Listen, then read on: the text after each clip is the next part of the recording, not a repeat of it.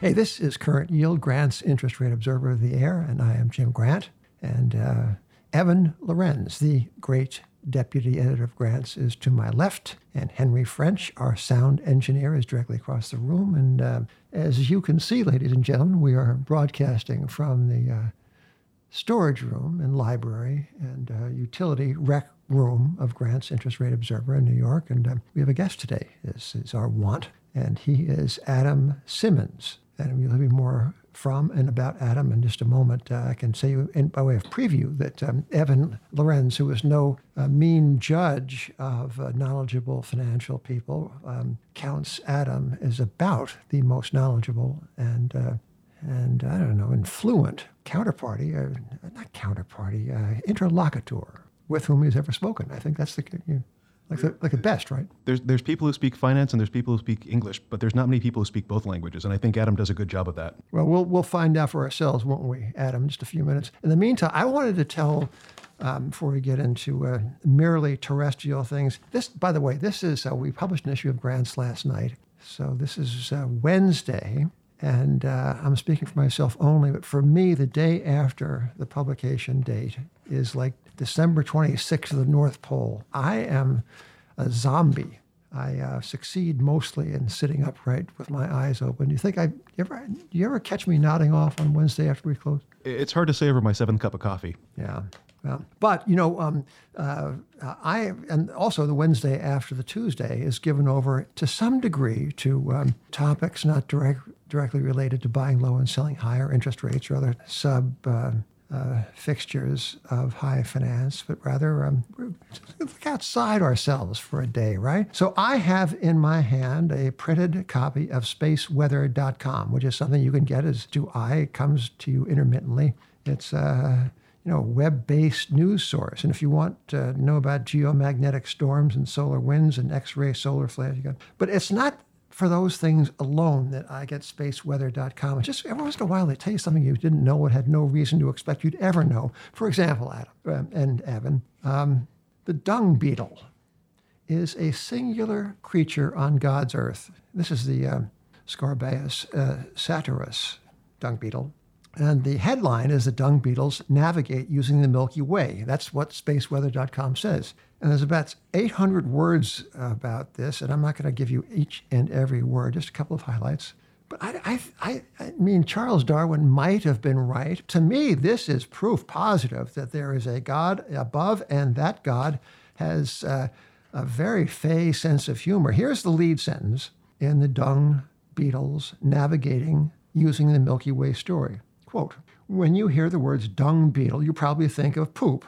Well, yeah, that's probably right, Henry? Yeah. But no, you shouldn't think of something so low as that. Yet, to be sure, that's what dung beetles eat, is what is on the tin. But the fact is that dung beetles can navigate and do navigate, their eyes raised up to the sky, Evan, as ours ought to be periodically, catching the Milky Way, not exactly examining every star, but seeing the bright light. And as James Foster himself, the University of Konstanz in Germany says, quote, they are excellent little astronomers. Okay, that's the most amazing. I mean, that's amazing enough, but still more amazing. This gets us back closer to Earth and closer to Adam Simmons and to the digital infrastructure world, is that there are actually pioneers in dung beetle research. So, this is not some sort of academic dead end. This is a thriving area of research. I had no idea. If I can interject? No. Oh, yes, yeah, sorry. It does contrast with their central bankers who stare at their navels and try to find an R-star, imaginary one. Right. Well, I think they'd be a little bit in better mental health if they paid more attention to spaceweather.com, and by the way, to Grant's Interest Rate Observer, and less to whatever they're reading. All right, enough. So Adam Simmons is co-founder and president of Digital Infra, that's spelled DGTL space INFR. And I conjecture, Adam Simmons, that it means digital infrastructure because you are about that topic. And yes, absolutely. Yeah. And thanks, Jim and Evan, for having me on. Yeah. Well, before founding Digital Infra, Adam spent nearly a decade in private equity, which we will not hold against him. This is both in New York and London. Adam is a resident both of Florida. That's where his money lives, and he lives sometimes in New York. He takes his money with him from time to time, but he and his money spend time in Florida and New York. And in private equity, he led investment teams focused on deploying capital into the infrastructure and commercial real estate asset classes. So, Evan, why don't you ask Adam what the heck is going on in the world of data centers and cell towers and all this stuff that seems to have been built to a fare thee well during our boom years of ultra-low interest rates? Yeah, so it seems like digital data grows exponentially. Every single day there's more videos to stream, more services from Amazon, which would seem to imply for a lot of demand for data center operators. However, organic growth for companies like Digital Realty and Equinix is kind of mediocre, and returns on capital have been falling down. What exactly is going on? Yeah, I think in terms of the growth for the publicly traded data center operators, they really are getting a significant amount of their growth from the hyperscale cloud providers. So companies like Amazon Web Services, Microsoft Azure, and Google Cloud. And the growth from the headline perspective, I think, is a lot often talked about in terms of growth and leasing volume. And there's a distinction between volume and pricing, and where the sort of revenue growth is falling short, or in your case, sort of leveling off and flat, is in the pricing. And that's coming up in terms of the bargaining power that these hyperscale, as they're called, cloud service providers, or in that grouping is also someone like Facebook, are really exerting on the Digital Realties and Equinixes of the world in terms of whether it be a renewal lease coming online and it renewing at lower rates, or a multi-megawatt new lease that is progressively over time having being signed at lower rates on a per kilowatt per month basis. So it's tough to grow revenue in the data center sector at the moment. And why is that? How are the hyperscalers able to put so much pressure on kind of the likes of Digital Realty? If they have kind of the real estate that you need to be in, wouldn't they have some pricing power? Or do the hyperscalers themselves have the ability to build their own centers and kind of disintermediate the their customers or their landlords? Yeah, so I think if you look at particularly for someone on the wholesale side like Digital Realty, they're leasing to a single customer often in these buildings, and they're providing cooling and power infrastructure on 5 to 15-year terms. And their tenant base, although they have hundreds of data centers, is often very concentrated, or at least the meaningful portion of that tenant base is concentrated. So again, it's the Microsofts, the Amazons of the world. And it's a unique sector in that you have such a concentrated customer base that the customers actually have their own power and are exerting that, and they know the lease pricing, and they know what it takes to self-build and develop their own data centers, and they know the costs that go into it. And the equation that they're coming to is basically, if you can build it fast, quick, cheap for me, then I'm willing to outsource with you. Otherwise, I can go build it myself because I know what the replacement costs of these facilities are. I know that historically, it was much more expensive and the lease rates were much higher. Let's talk about 5 years ago. And then, every single year, it's not, a 1-year trend, a 2-year trend. It's every single year, lease pricing is declining. And so, over time, as these 5 to 15-year leases roll off, some of them have embedded escalators in them too. They're just significantly above market at the time of renewal. And what that means is that there's a rental reversion come renewal time. So having such a concentrated customer base, driving so much of the leasing, is really affecting the hyperscalers. The Digital Realties of this world.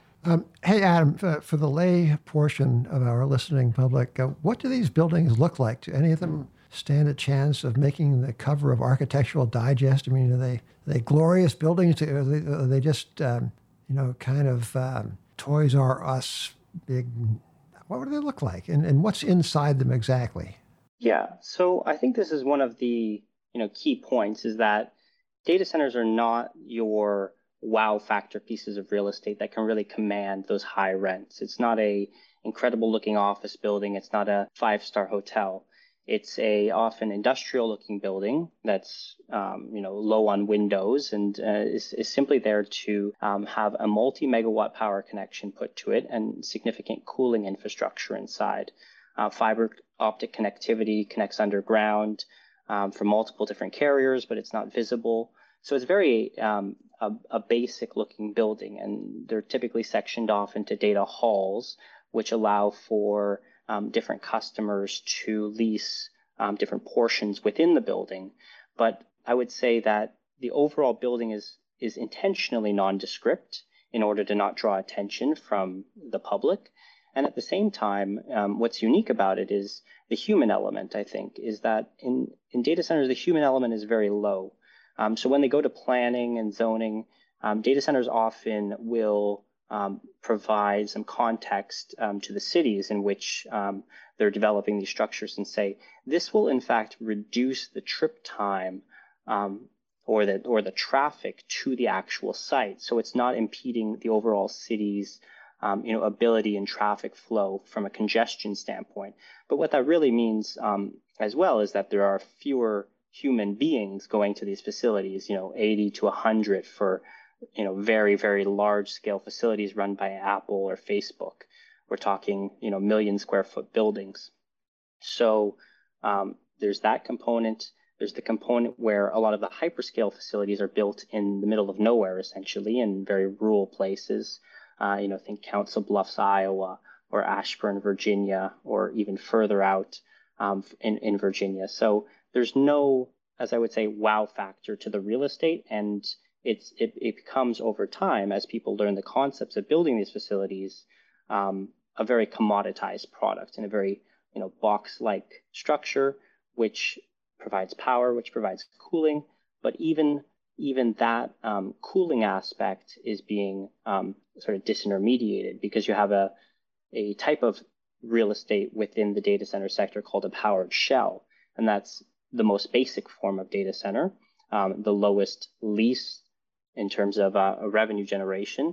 That's simply a box that's put up and is connected with power. A box with just a kind of connection to the internet and to a power company doesn't sound like it's that complex or something that would face a lot of obsolescence risk. Do 10 or 15-year-old data centers remain attractive to tenants, or is there an element of, I guess, technological progress and technological obsolescence within the sector? Absolutely. I think you hit on a number of good points there. There's data centers that, if we're thinking about a new build today, often it's 25, 50 megawatts. We're even pushing towards 100 megawatt, 200 megawatt facilities.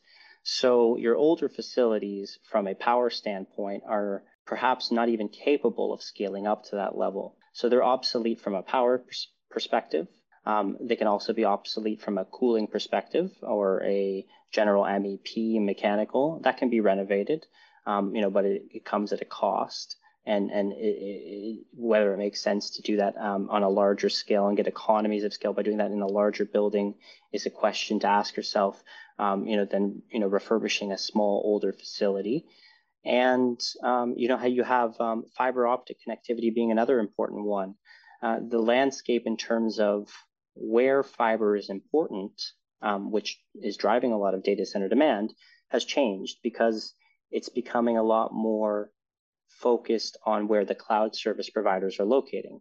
So if a cloud service provider decides to locate in New Albany, Ohio, outside of a major city, if they decide to locate in Council Bluffs, Iowa, all of a sudden you're building routes from Ashburn, Virginia, to these more suburban locations, and perhaps your more traditional inner city urban data centers become less relevant. And so as more data shifts to the cloud, in fact, there's a re-architecting of these different locations of where data centers are needed. And that is also creating obsolescence because in summary, I guess you have location, power, cooling, and a lot of other different things to think about when you use the term obsolescence. I had read an article a couple of days ago about an old Digital Realty data center being transformed into a greenhouse to grow tomatoes. Do these old data centers remain in demand, or are they falling out of use as they just get aged out and bigger, better boxes are built? Yeah, I think there's a potential for reuse of older data centers in alternative real estate forms, like you mentioned. But often the lease rates and the, let's say, per square foot values for the type of data center real estate that they attract are quite high.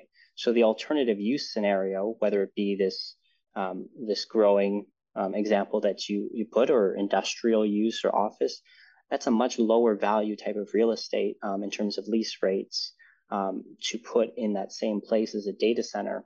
So it's very difficult, and the investor in that property would take a markdown or not be willing to do something with that. And you see that in Northern Virginia, where the property owners often will just hold land for 5-10 year periods because it's not possible to develop any alternative to data centers given the price they pay on a per acre basis for large tracts of land. And so I think in some cases, yes, data centers, there may be an alternate use, but it's not always the case given the embedded value that a data center brings to often, rural land or suburban land, let's say, at least. And in terms of the supply picture, we've seen in many, many industries in the last 5 or 6 years where easy money has caused outside investors to look for returns and kind of create too much supply in industries. Have we seen, I guess, a flood of money into the data center space from the likes of private equity, sovereign wealth funds, family offices? And if so, is this impacting the economics of the sector? Yeah, absolutely. I think you've seen, and there's really three groups of these type of companies. You have private equity firms that have recently backed a kind of massive take private of data centers. So first off, you had Blackstone, who acquired QTS in a $10 billion deal. Then you had KKR and Global Infrastructure Partners acquire Cyrus One in a $15 billion deal. And then most recently, Switch was taken private in an $11 billion deal. And so why is this important? It's because these Blackstone, KKR, they're some of the most deep-pocketed private equity firms in the world, with business plans after they take private these data centers at, arguably very high multiples. We're talking 25 times and above, touching 30 times. But the business plans that they're... EBITDA, yes. And the business plans that they're, predicated on generating their mid-teens IRRs are predicated on constructing billions of dollars worth of data center capacity, new data center capacity, all over the world, United States, Europe, and then they're less active in Asia Pacific, but they're making inroads there. And so all of this competition from the private equity firms creates pricing pressure. You have your second sort of type of vehicle. So those were the former public data center operators being taken private by your largest private equity firms. Then you have someone like American Tower, who at the end of 2021 stepped in and purchased a company called CoreSite for $10 billion and took that company and amalgamated it into its private vehicle and is ramping up production of the development CapEx as well to build more capacity. American Tower has a unique angle on this because their U.S. or domestic growth is quite tepid, let's say, on the tower side, and so they're looking for a way in which to expand their growth. CoreSite being an entirely U.S.-based data center operator, they're looking for a way to expand their kind of U.S. growth as a whole, and so American Tower, which I don't have the numbers in front of me, but is a company with a market cap of north of $100 billion, can afford to pay $10 billion and put a tremendous amount of CapEx into growing CoreSite. Let me ask you this about the private equity operators coming in and buying these data centers at very fancy multiples. A lot of debt, I suppose, right? They're borrowing a lot of money to do this. And I wonder what interest rates they were assuming in their business plans. And I wonder if there is a margin of safety for LIBOR, or the new benchmark money market rate, SOFR, to go up and up and up, and for the funding costs to impinge more and more and more on their cash flow. Do you see any difficulties arising from this? Yeah, absolutely. I mean, in the sector, I think you mentioned a great point about the direct impact from interest rate rises. And then there's also the implicit, should the EBITDA multiples or exit cap rates on the back end, be affected by that as well. But I think it's too early to say for those groupings of companies whether the direct interest rate impact has affected their companies. But I would say you do see it in the public markets. Someone like Sixtera, which is very highly levered. It's a data center operator focused more on retail co-location. So dealing with, smaller customers, enterprises on 1 to 3 year contracts. And they have had their stock price nearly halve since their IPO, which occurred, I believe, in just early 2021. And very recently, their stock price has halved. And there is, very much some concern of a company like this, or we're seeing it as well with some of the smaller private operators that focus on particularly retail co-location. And if it's helpful, I can explain the difference between retail and wholesale. But, you're dealing with short duration contracts that reprice, much more frequently than the leases that, Amazon and Microsoft signs.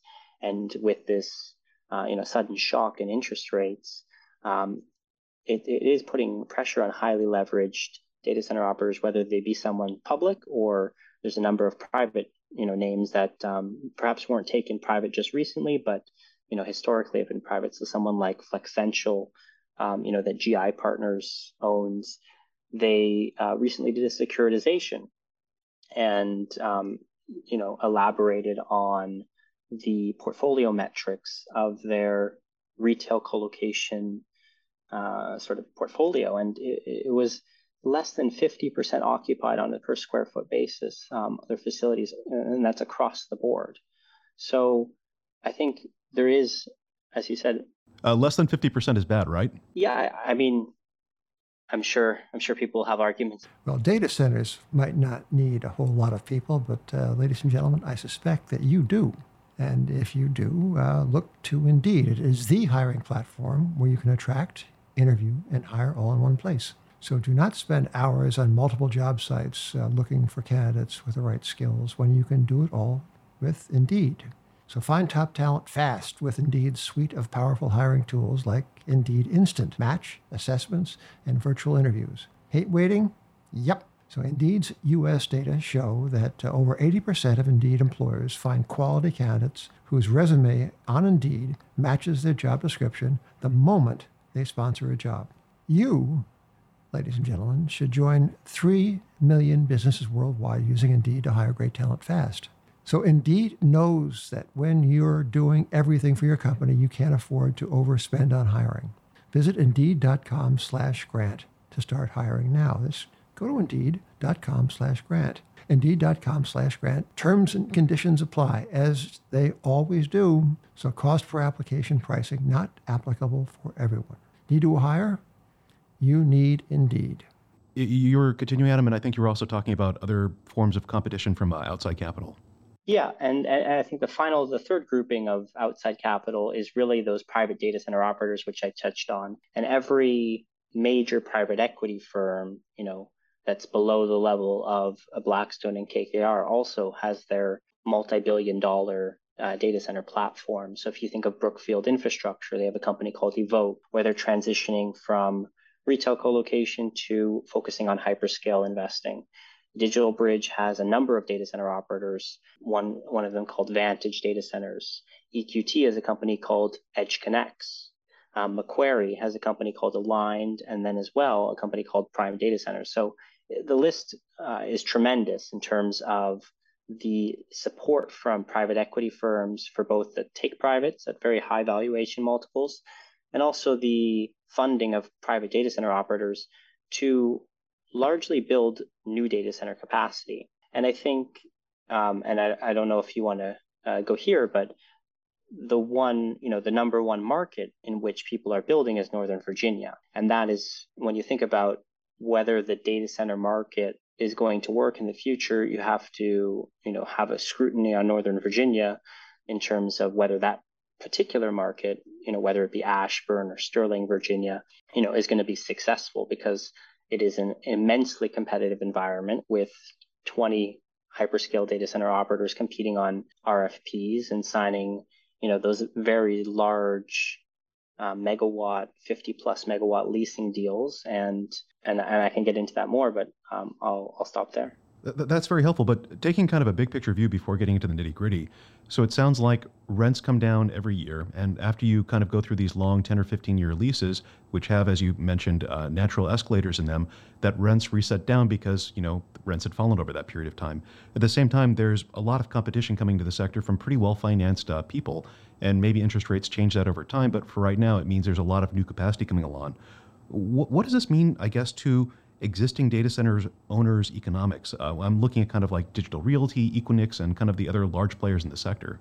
Yeah, I think, lease rates coming down are one component of that. And the economic equation is not, so that's from the revenue side, and the economic equation from the cost side is also very challenging. You have construction costs rising, and a lot of the operators have, told you looking backwards that construction cost, they have it in line, but it's coming. And I think any variance, greater than 4% is a material deviation in construction costs, and those are going to be forthcoming, in the following quarters. You have tight labor markets for construction, and both of those will hurt development yields going forward. In Europe, you have particular concern from energy prices for operational data centers. And that's impacting returns there, making it very painful for existing operators like Equinix and Digital Realty in Europe. And from what I read in the UK, I think there's more pain to come in terms of energy prices. And then you have, the other components to building a data center, which are also, challenging. Land parcels are at record per acre prices in Northern Virginia. We're talking, $2 million, $3 million per acre. And so what do some of these challenges result in? I think we saw a company that was about 6 months ago, maybe 9 months ago, announced that it was filing for bankruptcy, a company called SunGard Availability Services, which is a more retail co-location provider. SunGard was challenged for a number of different reasons, but one of them that led their European business to ultimately file was a power price spike, which sent the power in Europe to about 7,000 kilowatts per hour, whereas in that circumstance they weren't able to pass this through to their underlying customers. And so there's, I think, on a holistic basis, there's a few broken business models out there, particularly on the retail co-location side.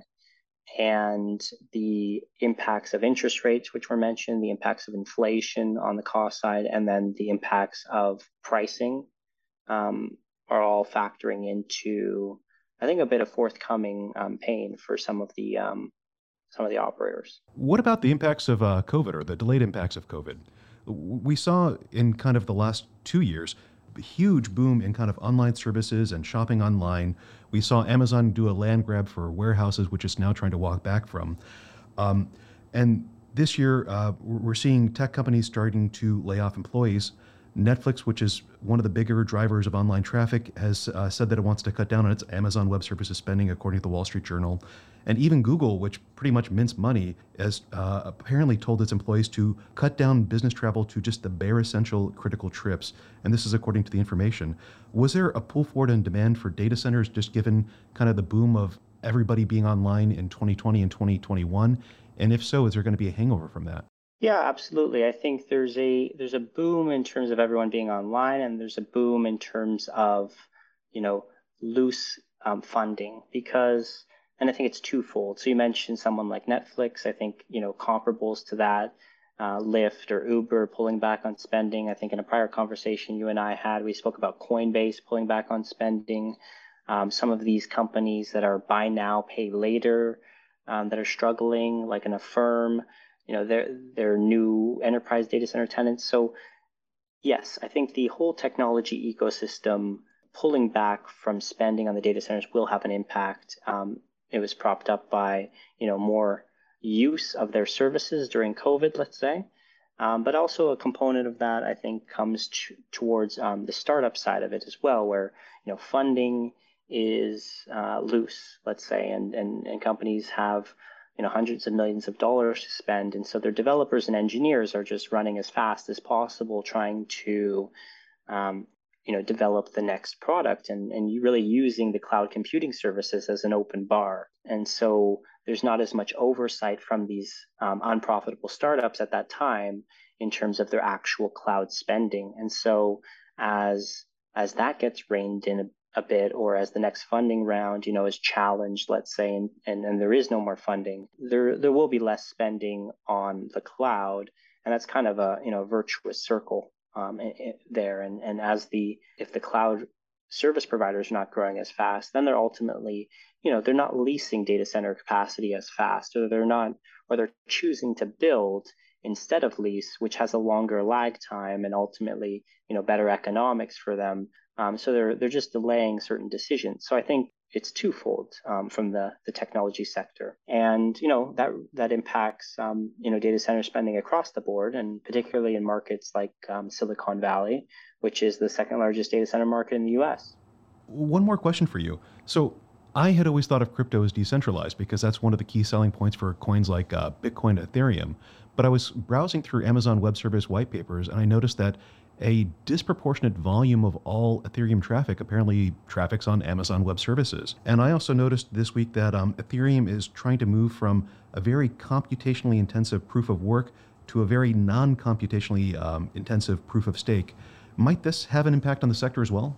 Interesting point. I'm not an expert by any means on the crypto space, but I can tell you that you'd be surprised at how many different companies rely on Amazon Web Services or Google, for running and scaling their services, but they just don't disclose it readily. And I think that's a great example. And another one would be someone like Apple, who runs their iCloud storage and has committed to grow on AWS, and so there's a lot of different levers. If the crypto market suffers, then perhaps AWS suffers. But I will steer clear of my expertise in crypto. Well, sticking with your expertise for a second, you did mention that Amazon Web Services has had a lot of unprofitable tech companies. A large part of why Amazon commands the value it does is because Amazon Web Services is so profitable and has grown so fast, and it's the largest cloud provider in the world.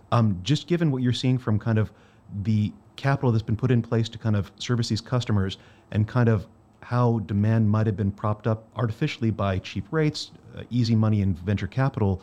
What is your kind of outlook for the big cloud providers? Yeah, I think there's definitely potential for their growth rates to slow. They've historically grown at 30s and 40% year-over-year growth rates, and they're very large businesses, and so you deal with the law of large numbers in terms of having difficulty to keep compounding growth at such a high rate. And then, as you mentioned, the challenges faced by perhaps some of more of the startup community or smaller enterprises cutting back on spending. Could very well see those companies growing at closer to 20%, in the 20 ranges going forward. But I don't think there really is a secular tailwind behind the cloud service providers. So I don't really think we're going to see an inflection negative, let's say, or significantly, below 15% or something like this, at least in the near term. But we'll see. This is one of the first downturns that could be forthcoming, that we would have a good lens into how a recession affects the cloud service providers, because they have really grown up over the past 10 years and have kind of grown through all impediments. So it will be interesting to see. If Amazon Web Services growth fell to 15% from 30+, it would feel like a depression for a lot of Amazon investors. Absolutely. I think, if Digital Realty or Equinix's multiples went to 15 as well, then it would feel like a depression for a lot of investors, perhaps not Jim Chanos, but it is sometimes these shocks do happen. So we have to be ready for them. Yeah. Well, let's do that. And Adam Simmons, thank you for being with us today. Evan, as always, a pleasure. I'll see you around the campus. Henry, much obliged to you. And ladies and gentlemen, thank you for listening. Until next time, this is Jim Grant on behalf of Current Yield, Grant's Interest Rate Observer of the Air.